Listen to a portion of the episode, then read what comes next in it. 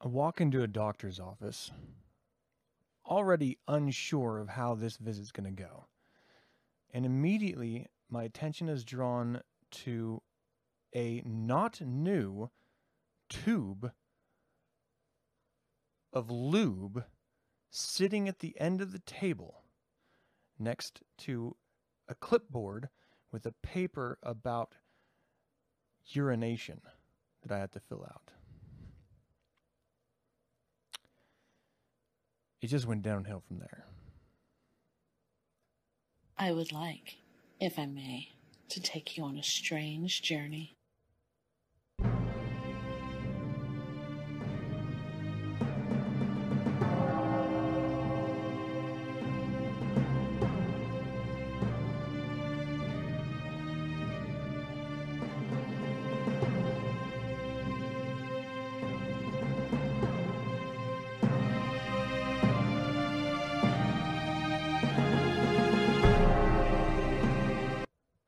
Welcome to Nine Cents. My name is Reverend Campbell, and uh, Nine Cents is a satanic perspective of our modern world.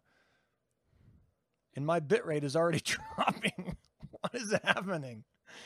All right. It is uh, September 13th, and as of today, we have 29 million 18,113 worldwide cases of COVID 19 with uh, 29 with the wrong damn number on my thing with uh, 927,923 deaths. And even though it's been a bit of a choppy start, we're going to have a great show today because I got a great show for you. In The Devil's Advocate, I'm going to talk about my lust as I pound the table and shake my camera. My lust for life. That's right. In Infernal Informant, we got two articles as per usual. Trump says the Antifa rioter who shot, who was, who. Sh- Let me start that again. it's I don't know what's going on. Trump said the Antifa rioter who shot dead a MAGA martyr in Portland last month was served retribution by U.S. Marshals when they killed him, and adds that's the way it has to be. The second article is Award winning space photos reveal glory of the cosmos. I gotta bring a little bit of sweet with the salt. See what I'm doing? I'm trying to balance out the madness with a little bit of majesty, and we're gonna get there together. All right, then I'm going to close this out in the creature feature with The Social Dilemma. This is a documentary that just dropped on Netflix last Friday. And boy, does everyone who uses any social media need to watch it. Everything that I've been spouting, all the hatred I've been spewing for social media, it's so much worse than I ever expected. So much worse. All right. So look forward to that in the tail end of the show. I want to start by saying, um, September 11th just happened, and I saw a whole lot of posts, uh, like from media outlets, from bloggers, personalities, uh, talking about how tragic the deaths were, how horrible the event was, and how much it impacted their own individual lives. And I just have to say, the ignorance that Americans have in mourning a single day of tragedy when the world is lucky to have a single day of peace. The irony that we are so blind about what we do as Americans and the American government to inflict death and tragedy upon the rest of the fucking world and but we had one bad day. Uh, grow the fuck up. It is so much worse for everyone than it is for us. And for us to just beat off over the tragic memory of September 11th, year after year after year, ignoring the murder that our country does to the very areas and civilians that those terrorists came from. Civilians of those areas is fucking bitter irony. Unbelievable. But hey, you know someone who knew someone who was in the tower, so you're awesome. Congratulations.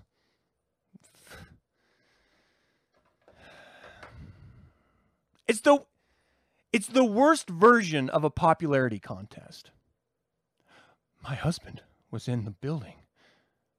My friend's husband was in the building. My neighbor's nephew's brother was in the building. And exponentially, it goes on and on until everyone has their six degrees of Kevin Bacon that was in the, one of the fucking two towers that dropped so that they can get the, oh, I'm so sorry for your loss. You must be dealing with a lot right now. Huh, huh. Meanwhile, people are terrified when they see a shadow cross over them because it may be a U.S. fucking drone dropping a U.S. fucking bomb on their head. People. All right. You know what I didn't do? Say hi to everyone in chat. Hey Gary, how you doing, man? Thanks for joining so early. Dean, how you doing?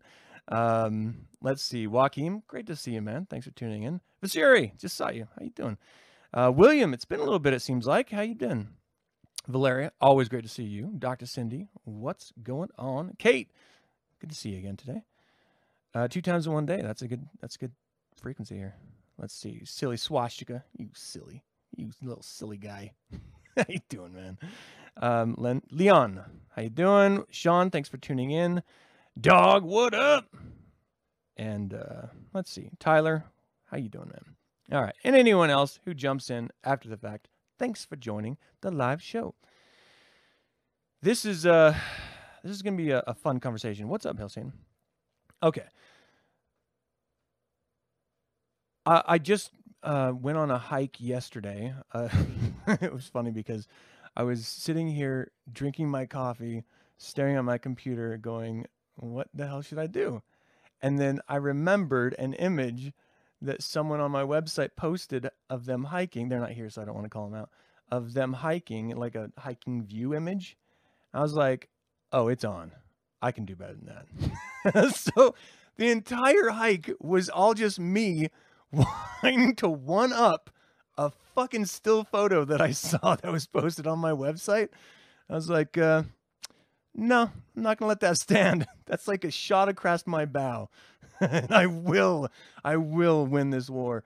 Uh, so I did an entire Vital Existence vlog. I told my family, no, the the hike is only like three miles, and it's it's like seven. so we went up uh, into this really kind of steep, horrible hike. And it was actually really beautiful, but it was very difficult, and you can't really tell from the video.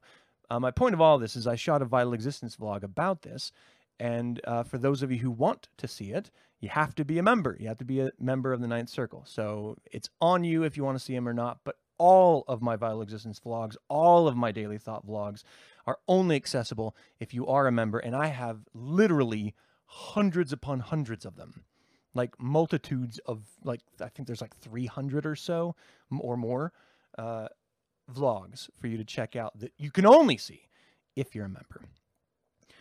Um, am I in 8 bit right now? I can jump like Super Mario.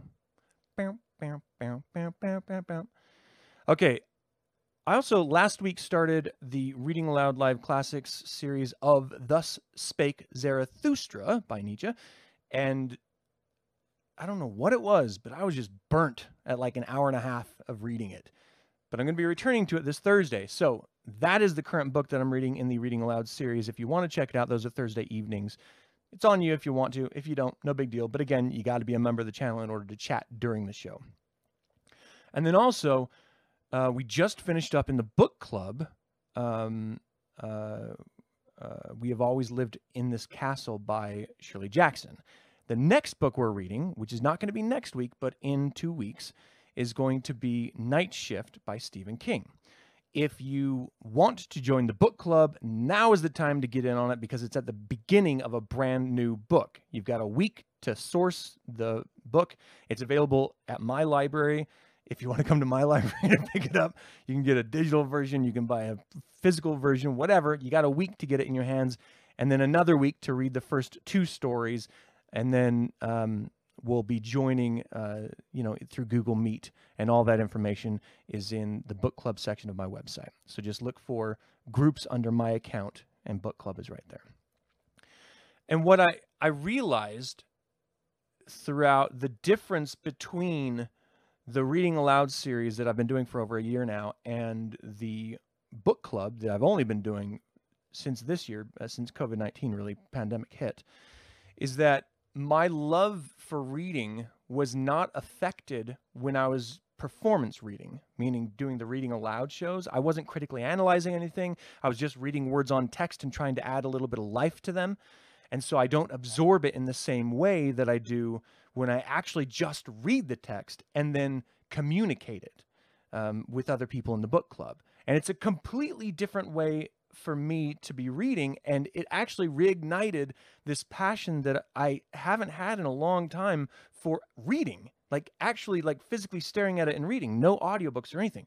And it's funny because i even like i've been a big audiobook guy for years because i have a long commute to my office.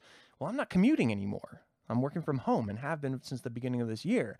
So audiobooks actually are more challenging for me to digest when i'm at home whereas if i just sit down and look at words I, I usually do it on my phone but if i happen to have the physical book i'll use that too um, then I actually digest it and understand it better, which is interesting to me because it's still just reading is reading, right? But no, for me, it's not. And my passion for it is not the same. I don't get as excited to lose myself in a new universe as I do when I see words on a page. There's something almost romantic about the idea. I don't I I I I build it up a little bit in my head, but it does feel really nice for me. So thank you for all of the book club members for helping reignite that excitement uh, in me because I absolutely love it.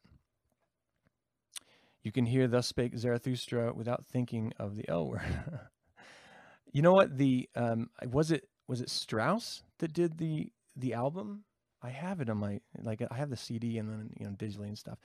But um, it's a great, great um, composition that was put together musically as well as just the uh, the novel itself. I've never actually gotten through the novel, so this is gonna be my first time on Thursdays. Okay, that's actually it for the the beginning of the show. Let's dive in with a little bit of lust for life in the Devil's Advocate.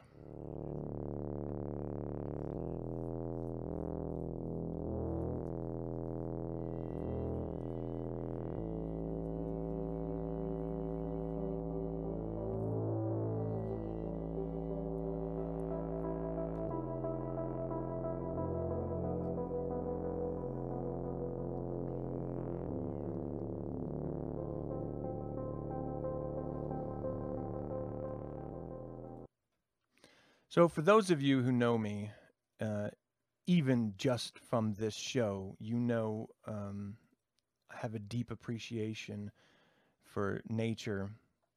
Uh, and since I've restarted Nine Cents at the beginning of this year after the anniversary episode of the original version of Nine Cents, um, back in the day, uh, I've been examining these ideas of connection and what that means in the context of total environment to the individual Satanist.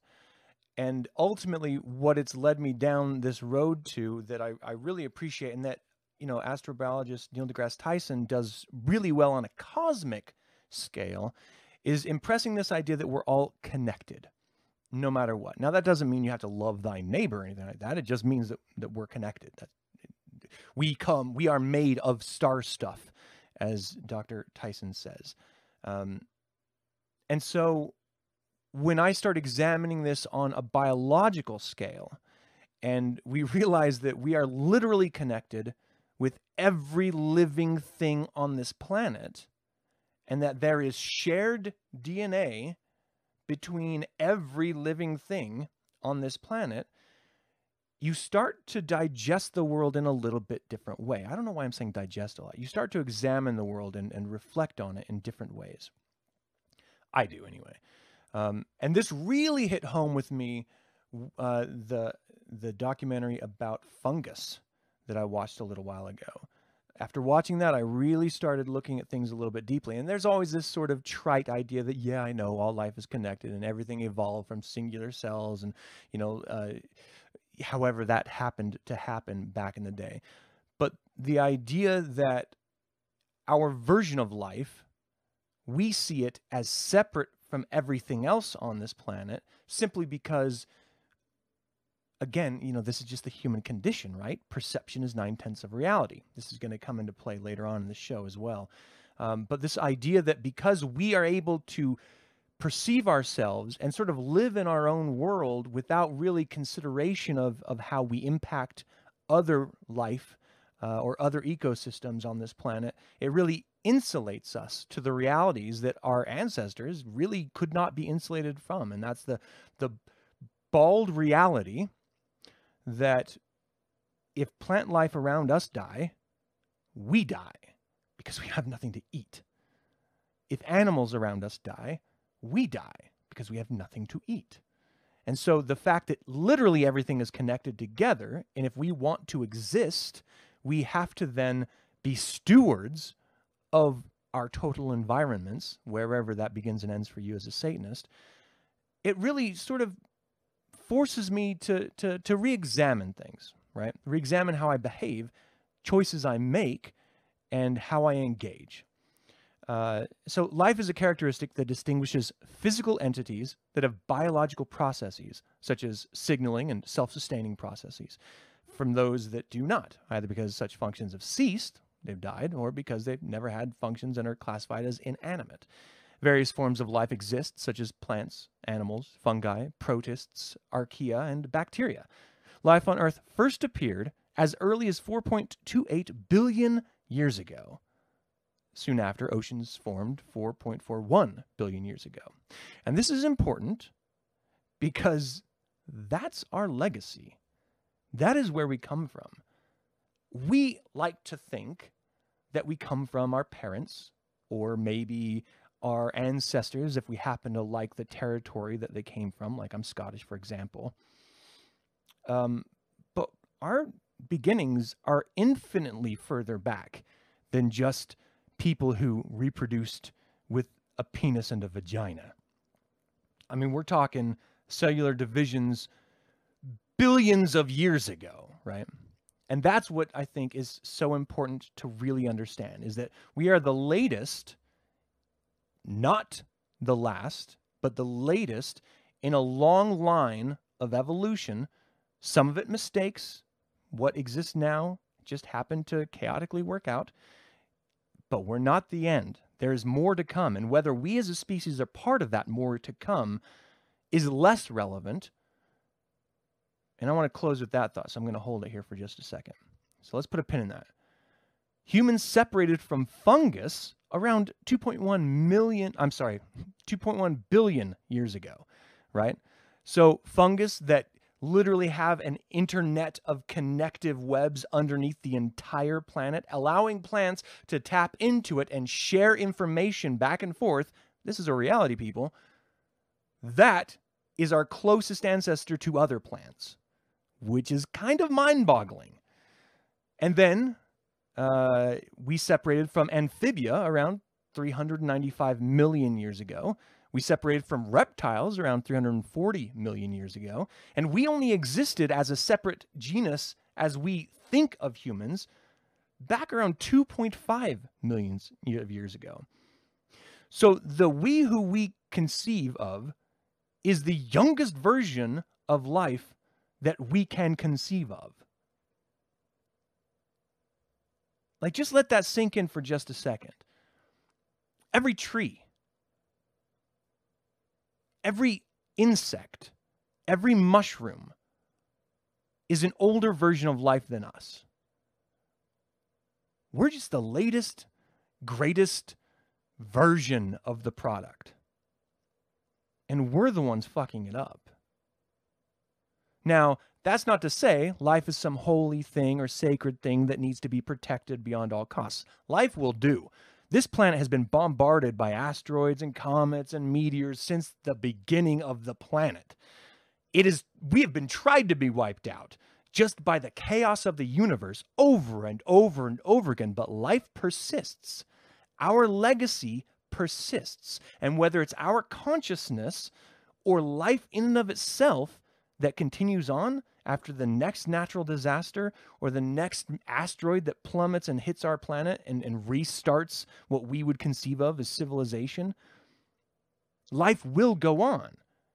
And with that concept, and the only way it won't is if this planet literally is destroyed. But even then, panspermia. We may end up infecting another planet with life from remnants of this planet if it's ever exploded or something. If that happens before the sun swallows us, by the way, because that will happen eventually. It's a very interesting way to examine what where we fit in in life. If we're the newest, hence the youngest form, why do we feel like we are on top of everything else? right?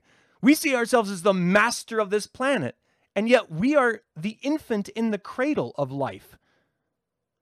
There are trees older than all human existence out there. Like, it, it blows the mind when you think about life on this scale. And yet, our hubris, our arrogance, our ignorance tells us that no, no, no, no, no, we're separate. This religion of ours, Satanism, tells us that we are the same as animals who walk on all fours, but we're usually worse. Sometimes we're better, but usually worse. That even separates us. The fact that this religion champions our carnal essence is important because part of what makes human human is our tribalism and our desire to procreate and you know in essence that means fuck like this this passion of ours to get it in as it were and to have fun doing it if we're being honest um that is that is who and what we are and we're the only religion that celebrates that and that acknowledges that we're not better than the rest of life on this planet, that we're not the end all version of life. You know, like, oh, this is the, the greatest thing that will ever come, so uh, we must act as if. No, we're just the latest. There's going to be another version. There's going to be evolutions of our species. It's important to understand that we haven't evolved very much in millions of years, whereas our technology has evolved exponentially faster than we could ever keep up. AI has evolved faster. So is the next version of evolution something that we created ourselves? Is that the next form of life? It's all made out of silicon and energy impulses. We're made of biological materials as well. Is it really that different? So I don't want to break down to this idea of where life is going to evolve next, I just want to celebrate who we are in this chain of life and where we fit in, and maybe have an honest view. But within that should be a little bit of humility, acknowledging that we're not the end all, and that even animals are older than us as species go. Um, and so we're we we're, we're separate because we evolved later than they did, and we see it in a better way or a, a, a more advanced way, but have we really? um, I think as Satanists, we can objectively have that conversation because we are literally connected and have a shared experience of fighting for life. That's why I feel connected by the life that I surround myself in. So whether it's a house plant or whether I go hiking or camping out into the mountains and I experience the other life out there, there is a connection that I experience, and it could just be in my head, or it could be something greater. Um, I'm not trying to pretend that there's this intelligence in life or in nature, like it's its own entity, because it's not, and there isn't. But the fact that we come in that legacy means that we are connected in that way. I enjoy the life that is not human more often than not than the life that is human if I don't know it. Uh, I mean, that's just basic tribalism, right? Uh, I feel more connected to my pets than my neighbors. So that makes sense, even though my pets are not human. So I don't put humans on this scale that is better than all other life on this planet. In fact, I would feel more sorrow if my houseplant died because I get more infinite daily joy looking at it than I do if some random person in my neighborhood died. That's all just perspective and experience, right? What touches us emotionally? Um, understanding the ecosystems that sustain and support life is part of the magic of life. Knowing life will persist regardless of the current genus or species is part of the magic. Uh, to pretend that we know the ultimate evolution of life or that we will even be a conscious part of that evolution is just pure ignorance. And whatever form life takes, I welcome it, uh, as we will still be connected to it. And through that, because we're part of that chain of experience, we will live forever, a form of immortality on the scale of life. And that should bring a little bit of comfort, knowing that you will forever be a part of the human experience, which was part of all life evolving on this planet. And that whether or not we last more than a day, the fact that we are means we will be part of that forever. And I find a little bit of comfort in that. And so I, I romanticize a little bit when I go into nature or when I'm working my yard or my garden. And I think that I am nurturing life. But the truth is, in every single possible way, it's nurturing me more. And not just because, you know, you get an animal and who saved who really, you know, the animal saved me more. Not, no, because quite literally, it's feeding me. It's feeding me my emotional uh, state of mind.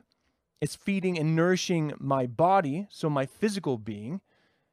And it's part of that connection that I'm talking about, that lust of life connection. So, whether or not we persist is irrelevant. We will forever live as part of this legacy of life.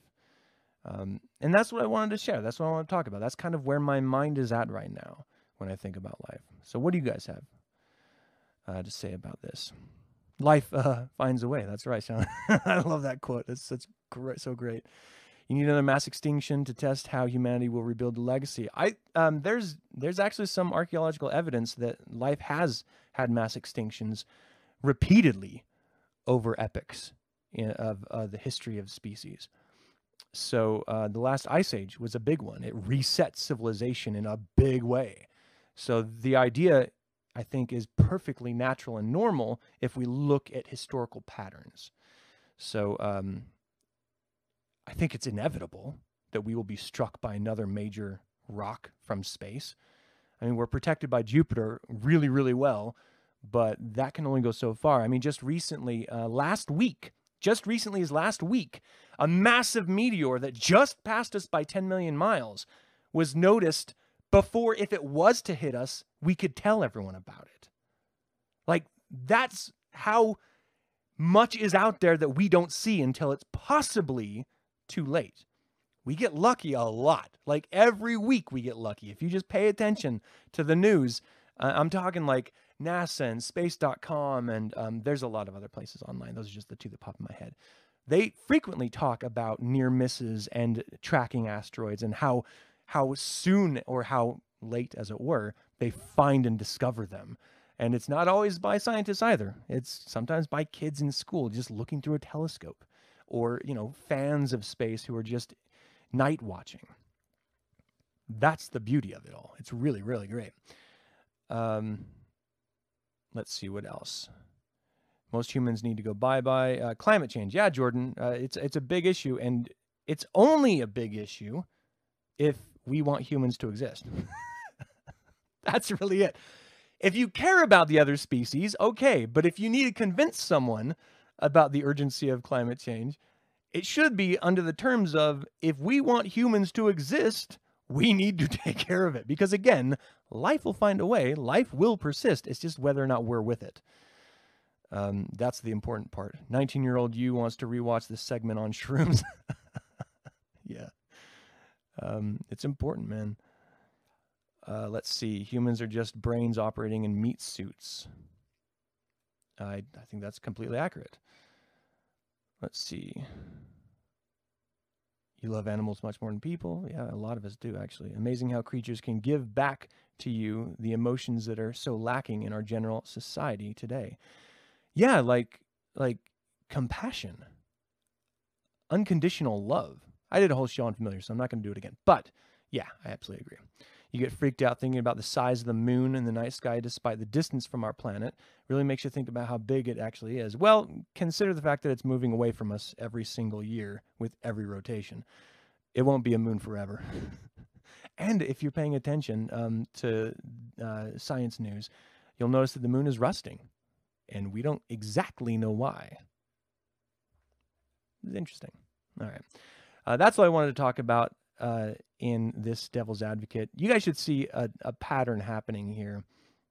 Ultimately, I'm going to write a big old fat juicy essay about all this, but I want to kind of get my thoughts down first, you know. So this is my brainstorm session. I hope you're okay with it.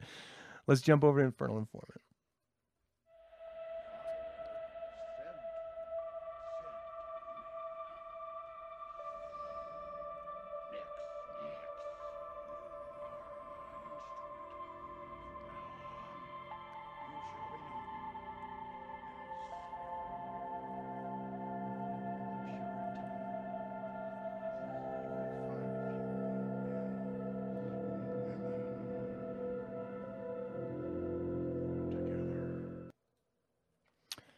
All right, let me switch this out and let's get into some disconcerting news.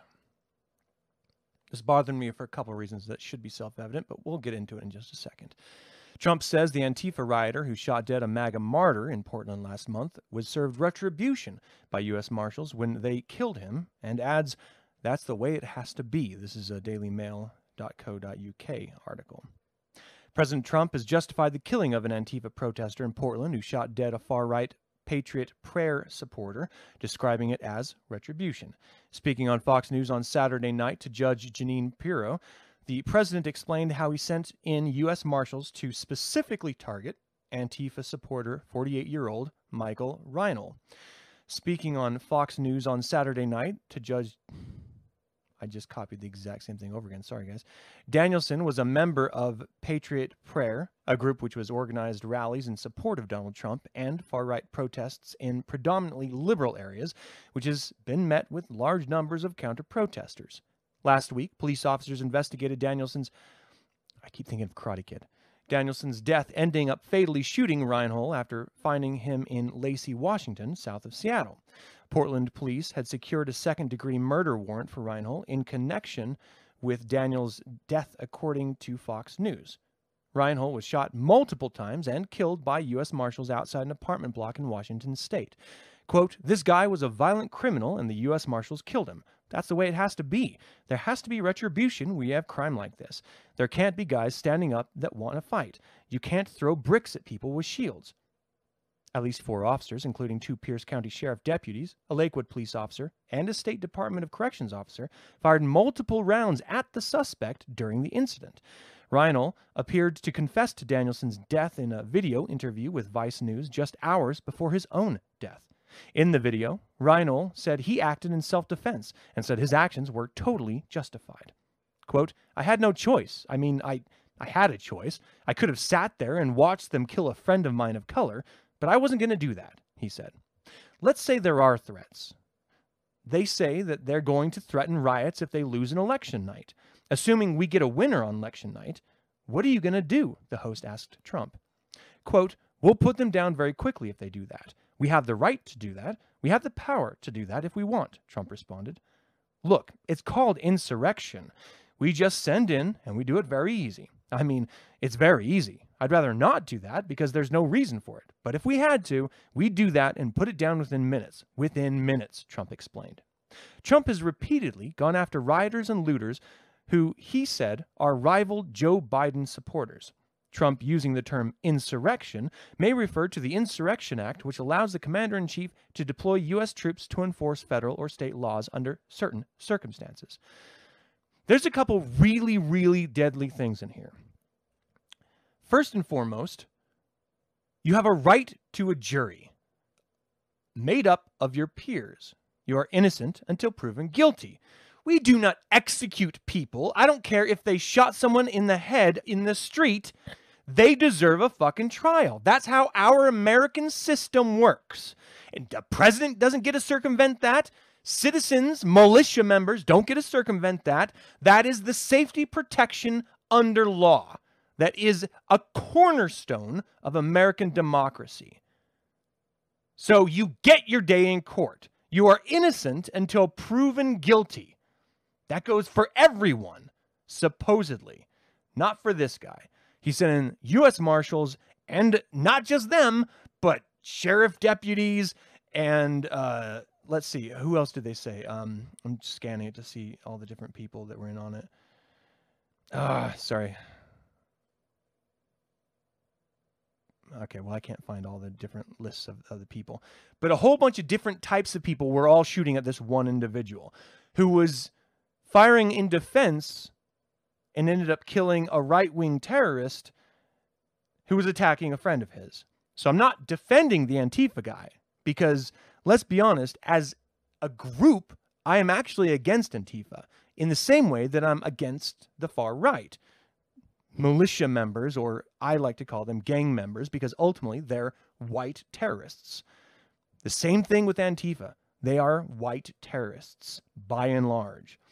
So I'm not defending him, but everyone is supposed to have a right to trial not just to be gunned down in the street. That's third world country type shit, not America type shit. And for our president to say that that's how he's going to handle with dissenters and rioters and peaceful protesters, which we've seen how he handles them, tear gas and rubber bullets, peaceful protesters, then it's no longer America. It's no longer a democracy. This is a dictatorship at best. And then the second dangerous part of this that he just slipped into the table, hoping no one would really notice. If he loses the election and he doesn't want to admit it, he's going to put marshals and militia on the streets to subdue any peaceful protests against his coup over our country. He literally just said it it's on video on the Fox News page. You can watch it. And he just says it as if it was just a normal thing. No, no, no. If I lose and I don't like the outcome, I'll just put the military in the street and I'll just kill anyone who doesn't agree with me. That's my right as a president. No, it's not. That's a dictator's actions. That is not American. That is and the antithesis of what democracy is. And that's what our president is doing. So whenever anyone says, hey, I'm a Trump supporter, okay, what if it was Barack Obama who said that? What if it was Bill Clinton who said that? What? What if it's Joe Biden who said that? Would you be okay with it then? And if the answer is no, then you cannot support this president because he is a, trying his best at being a dictator. And your support is going to allow him to do it. I'm not making this up. This is real fucking life. All you have to do is look at his fucking tweets, look at this fucking footage, look at what's actually coming out of his shit eating mouth, because that's what he means and that's what he's gonna do. This November is going to be a fucking civil war if the military industrial complex does not stand up and shut this president down come this November. I fucking guarantee it.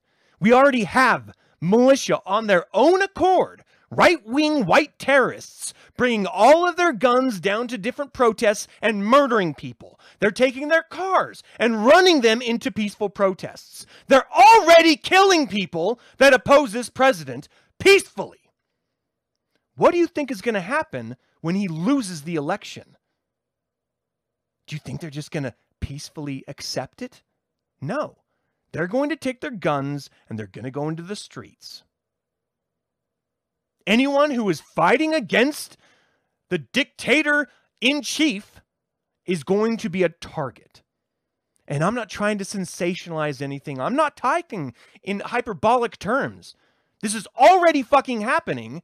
And he's encouraging it, this shit heel president of ours, and everyone that's supporting him is encouraging it. This is fucking real. And we need to take it seriously. So if you fucking have a chance of voting, you need to get out and vote.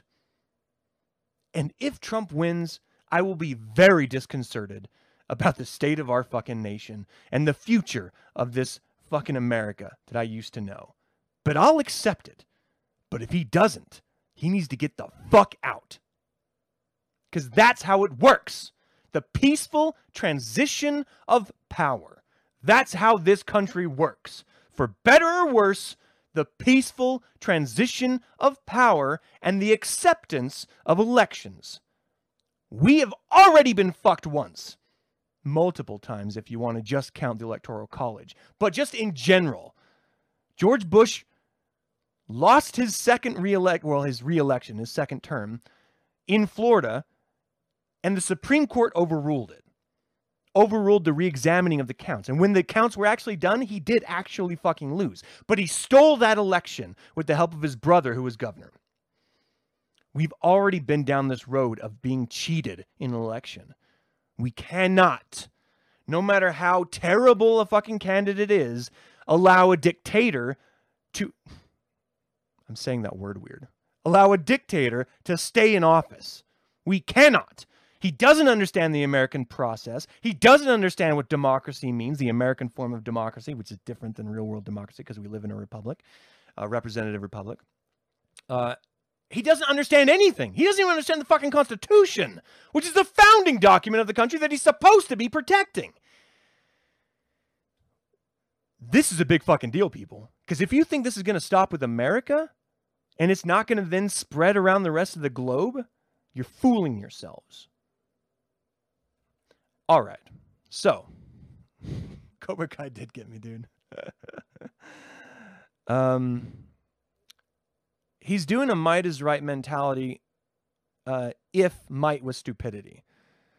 Um, and yes, he ex- he's exerting might on these localized protests. But as far as the nation goes, we still can completely overturn him if he tries. And I actually do have um, I do have a sense of comfort in the establishment of American democracy and in the institutions, i.e., the military, to stop him if he does lose the election and refuse to get out of office. I do believe that they will go in and remove him. But the what ifs are fucking terrifying. Terrifying. Okay, he didn't shoot the Patriot Prayer guy in self-defense. To be honest, the country. No, yeah, he it, he he didn't say it was self-defense. He was saying it was in the protection of someone else. Um, Portland PD avoided arresting the subject for five days when we all knew his identity. Uh, we don't know if he pointed a gun at those who finally went to arrest him. If he did, he deserves to be lit up. No, no. Pointing a gun, no. Firing a gun, yes. Um, there's a bit of a difference. I understand that if you're in the police uh, and you're watching someone point a gun at you, that's scary. But we have so many examples of people peacefully being brought in after having brandished a firearm. Tons of them. So it could happen. The fact that it didn't should concern everyone because this is a recurring problem, especially in areas of protest. Um, again, I'm not defending the guy, I'm defending the institution that we need to rely on the American judicial system. Innocent until proven guilty, bring them in, try them. If he was found of murder, convict him of murder and send him to fucking prison. Um, and maybe execute him depending on the state he's in, depending on the local laws. But just to shoot someone in the street as a form of retribution is un American. And no one, if you appreciate protection of justice, should agree with that, regardless of situation. Um, let's see. If we want to save this place, we need to go back, get back to the loose confederation we had before, much like the EU has today. I don't know. I, I don't think a confederation is the right situation, to be honest. There's going to be a huge riot, bigger than any we've seen so far. There totally will. Um, regardless of what happens, there's going to be riots. Regardless. It's going to be a dangerous time. The Dems won't accept the election results either. That's entirely possible, um, especially because with mail in ballots, it's going to be possibly weeks before we know.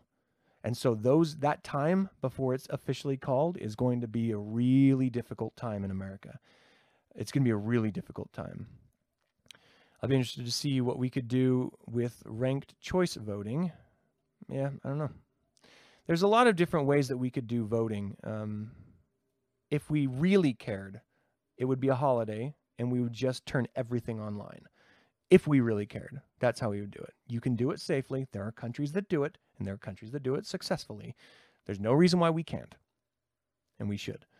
But Republicans don't want that. They have continually tried to stop spreading voting rights over and over again. They're doing it right now. So it's it's it's not like one party is trying so hard to make it a holiday because the Democrats aren't either, but there is one party that's actively trying to disenfranchise voting.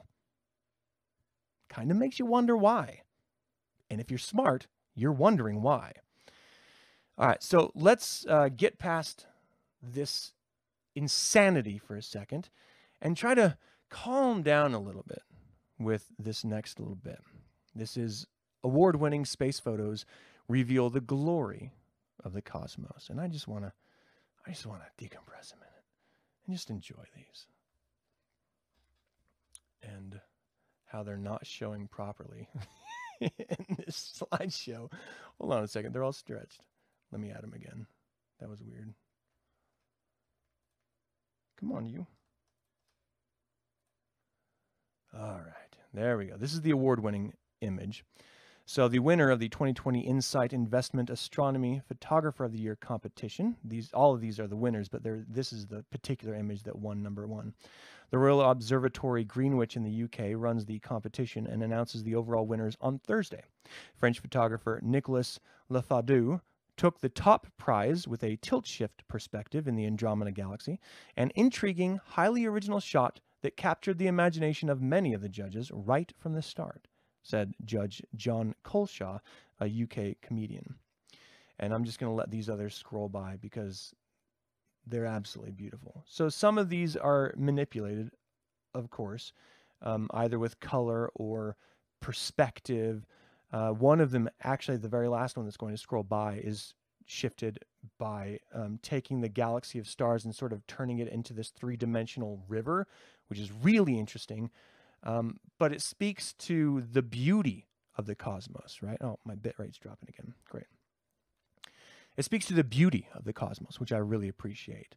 Um, because, again, as much as I want to appreciate life, um, we're floating in this vast blackness. But within it is abject beauty uh, if we just use our own human perception to witness it. Um, this is the moon, of course, with some color filters on it. It's so great. I actually have these on a pretty long um, timer. That's the sun. That's a close up of little explosions on the sun, which is wild. There is actually a photo that NASA took um, of one of these sun explosions, and it revealed what's underneath these explosions in the sun and it's just blackness. And there's something kind of terrifying that the surface of the sun is completely explosion filled, but just under that surface is void, just darkness. I don't know, there's something ominous about that to me. Look at that. That's Jupiter. That's our protector in this solar system. That's our moon. That is just absolutely beautiful.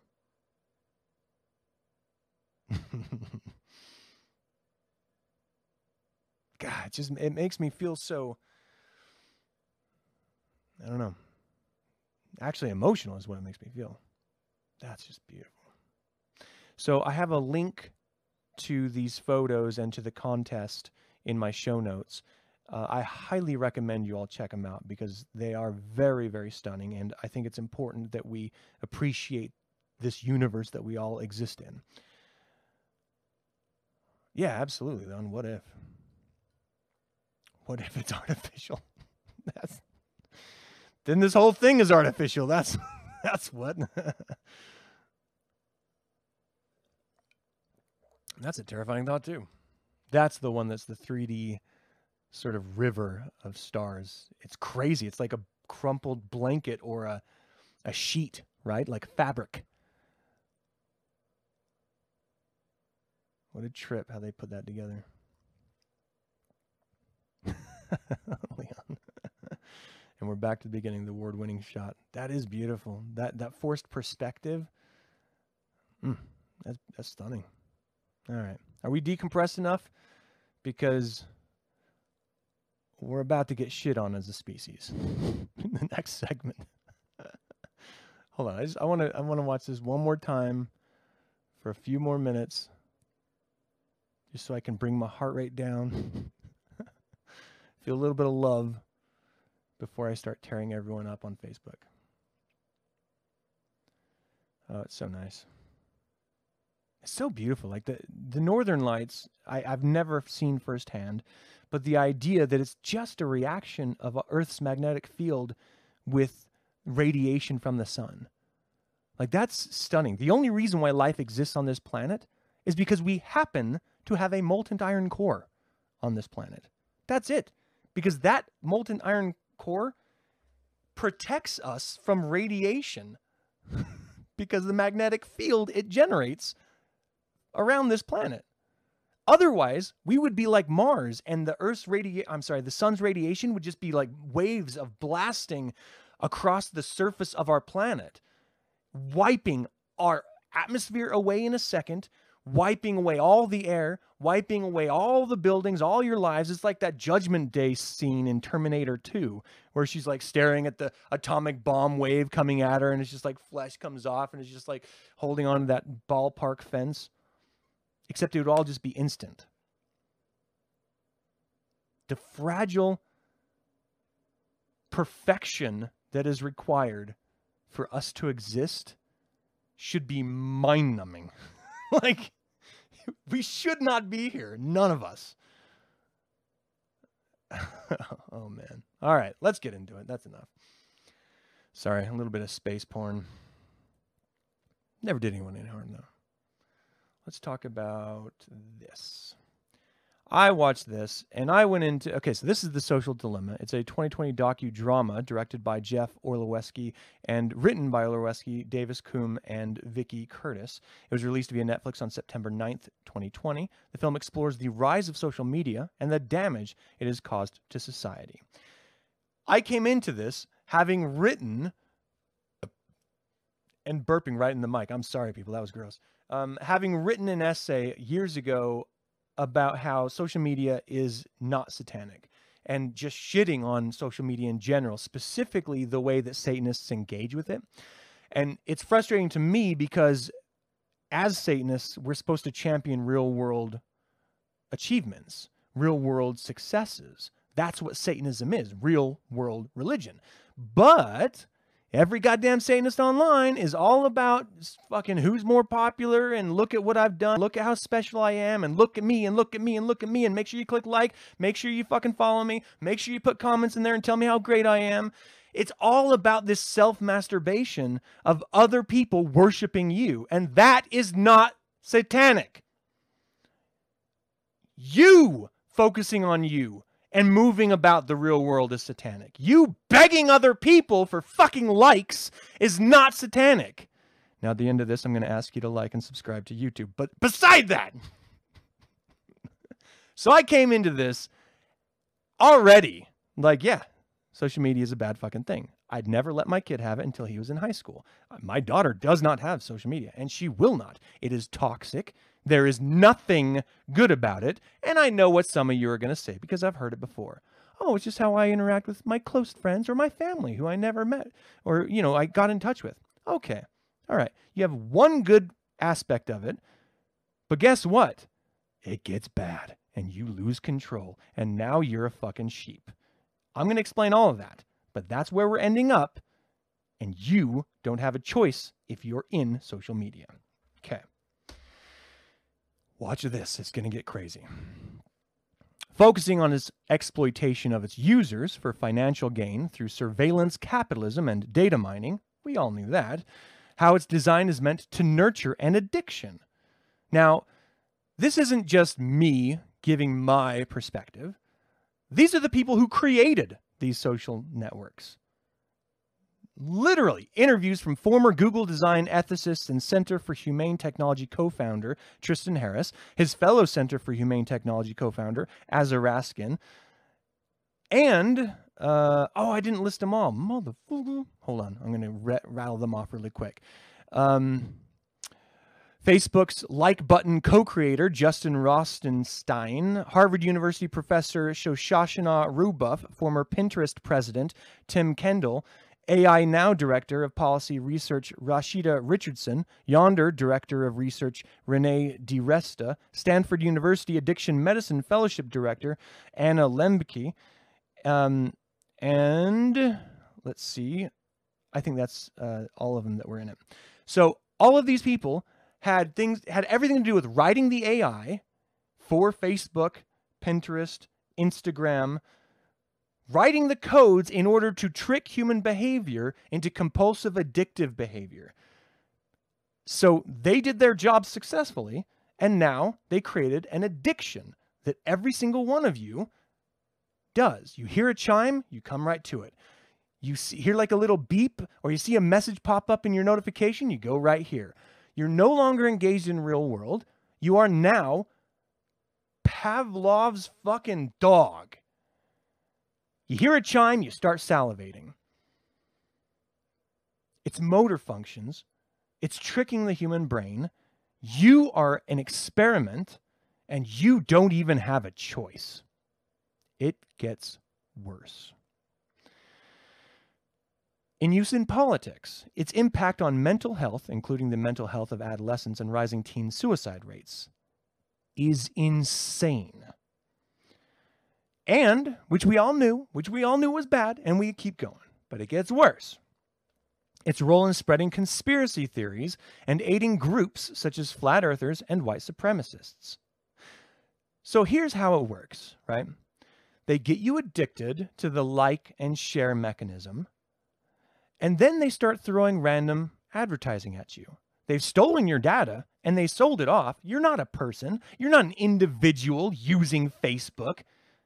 I know you want to believe that, but you're an easily led automaton controlled by every single one of these social networks in order to put an ad in front of your fucking face. But that's not even the worst of it. Because then they create AI in order to continue to get your eyes on that page and staring at ads. So if that wasn't bad enough, if you see an absurd headline like, um, I, I, don't know, a Pizzagate, and you see how absurd of it is, and you engage with it, or you just look at it for a couple seconds, the AI program thinks that that's what interests you and throws more in your feed. And so eventually, after just a few of these, you are now in a feedback loop of a tunnel of just this one subject, just being exposed to one perspective. And you're put into a category that is that perspective. And they say, well, if they like Pizzagate, maybe they like Flat Earth. Maybe they like Trump. Let's get a little white supremacy in there. And they're not doing it maliciously. They're not doing it to create an automaton or a radical or a, a, a sheep, a drone but that's the actual end result of the AI. And the solution that was proposed was to create another AI script that would deconstruct that from Zuckerberg's own eh, crazy fucking mouth to Congress. You don't have a choice anymore. Not only is your brain being tricked to act, now you're being fed a feedback loop. So think about what you're looking at in your social network feeds right now, in your Twitter feeds, because it's Twitter too, and in your Facebook feeds. If you're liberal, you're seeing primarily liberal stuff.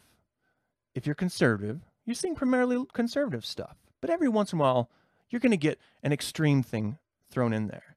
And so the, the concept of my friend who just recently told me that they're going to vote for Trump in the next election when I everything I knew about them up until that point months before would have been an absurd idea.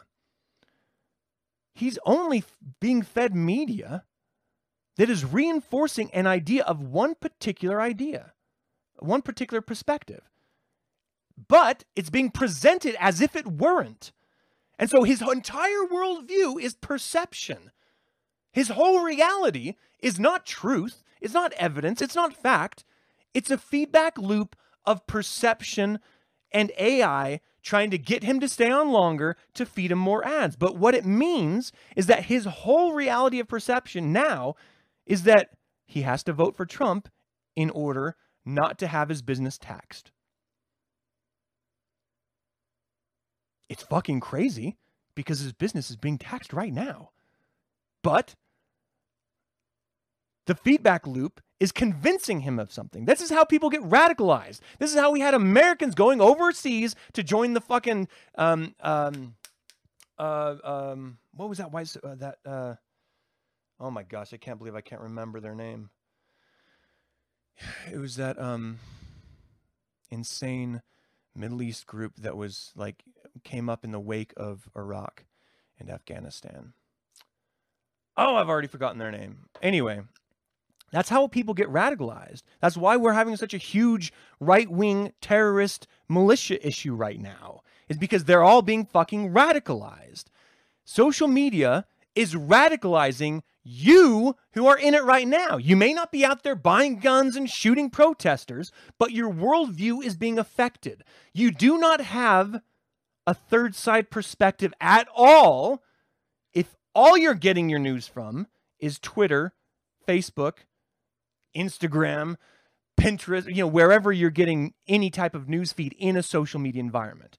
This isn't all personal social media platforms. This is only ones that monetize.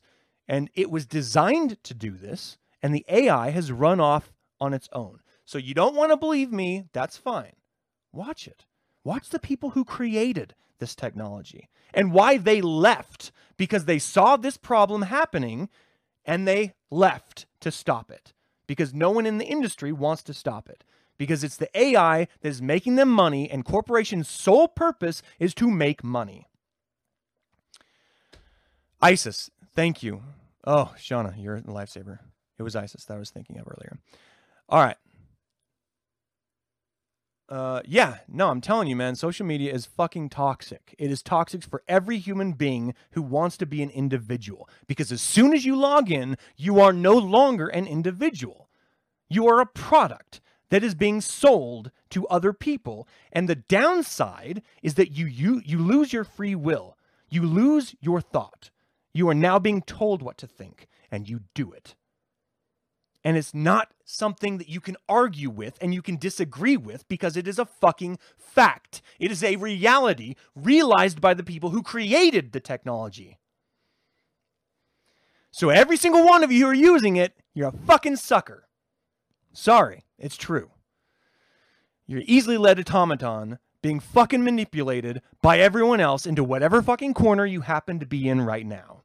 And so, whenever you're forced into this idea of third side perspective and you still remain staunchly in your left or right paradigm, now you know why. Kills me. Fucking kills me, dude. Uh, Q was around back. AQ was around back in the 70s. ISIS imported brides mainly. The Taliban. Yeah, it was. It was ISIS that I was thinking of. Um, anyone get their news from the perspective of other countries? Well, that's why it's so important to look at other countries. The downside to this, as much propaganda as American news has, other countries have similar propaganda. And that's the problem with news is that it's forcing the perspective of those that write it, the editors that review it, and the companies that are being paid by the advertisers to put it out there. So it's it, it gets a little insane. But it doesn't matter if you're in fucking Russia, if you're in England, if you're in Australia, if you're in Spain, or if you're in America. You're getting news that is tinted with perspective, which is why it's important to get news from all around the world. Because then you get a global perspective and you can start to understand and start to deconstruct why it's being written the way it is, why it's being presented the way it is, and what are the underlying third side kernels underneath it all. Um, that's why, like, I just can't stand any Satanist who is like a staunch Trump supporter. in the same way I can't stand any Satanist who is a staunch Obama supporter or who will be a staunch uh, Biden supporter. These are ideas that may have sparks that you relate to as a Satanist, but do not embody Satanism in any way at all. And so you have to step outside of yourself and you have to step outside of your team, though it's hard because we're human and that's what we do. We're tribalism, tribalists. Um, and you have to examine alternative ideas. And so when people in the chat room just today contest me on my ideas, thank you. I welcome that. And I can absolutely see the perspective. But I'm not just going to agree with one perspective when that is probably being lied to as well. You have to step back and look at all of them and find your own understanding. Perspective is nine tenths of reality. I can understand why the guy who shot up the pizza parlor believed that. He was being fed information that it was literally pedophiles in there. And he's just being bombarded with news telling him that because that is the feedback loop he found himself in. Are you in the same type? Can you be sure if you're not?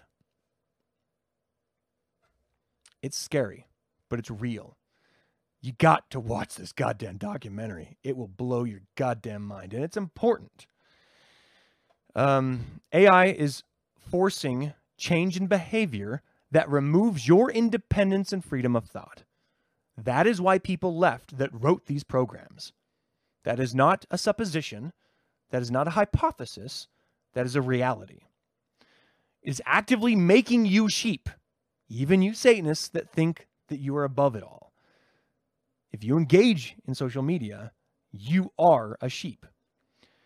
Um, you can find a third side, pers- or how can you find a third side perspective when you're forced into a perspective? You can't. You can't break out of that. You're in that loop. The downside of social media is not connecting or sharing, it's turning yourself into a product that you have no control over. You are not an individual, it is changing the way you think and act. That's the worst part. It's bad enough if it's just the way you think, but it's actually changing the way you behave. That should be enough to make you worried. Satanism is individualism. When you lose that, how can you be a Satanist? It just means you're a fan of the fucking sigil of Baphomet. You're a fan of the Satanic Bible and the fucking philosophy of Satanism, but you cannot be a Satanist if you're addicted to social media. Because it's the one telling you what to do, not you choosing what to do and how to think. All right, I know I get all fucking uppity. I love that word. When I talk about social media, and I act like I'm above it all, but the truth is I have a YouTube channel, which is a form of social media, and I used to be on Facebook twice, and I've deleted those accounts years ago, um, and I've been out of the loop for a long time, but I don't watch YouTube videos that feed through in the same way that Facebook feeds feed through. I create content and I put it out there. I don't consume it. And that's the difference. Or maybe I'm just trying to fool myself. and I'm part of the problem too. I don't know. I'm not I'm not pretending like I'm better than anyone else. But as Satanists, individualism is all we have. And if that's stripped away, we're literally like everyone else. And if we're like everyone else, where does Satanism fit in exactly? Where do you fit in exactly? Got to ask ourselves the questions. And that's all I got for you guys today. Thank you so much for joining me. I really do appreciate it. Uh, I agree, Leon. People in the chat room are cool. I, I would give you an A-OK, but that would be a white supremacist signal now because people are stupid. Um, thank you so much for joining me in the live chat. You guys are really awesome. Your interaction is really, really important. Um, I highly recommend if you can re examine your behaviors, that you do so. Live with intention. Don't just do what you think you don't just do what you want to do because you think you want to do it because it's behavior because it's habit. The truth is you're you're being told to do it. Um, examine everything. Uh, if you want to support this channel, told you I was going to say it. Subscribe to this channel. Sign up to the email list, and I'll let you know what I'm doing when I'm going to be doing it next. Um, and uh, again, the book club is coming up in two weeks. We're doing Night Shift from Stephen King. If you want to get in on it, check out my website. Uh, look under my account. The group's right there. It's it's in there. You can find all the details, all the info. Thank you guys. Have a fantastic evening, and until next week, hail Satan.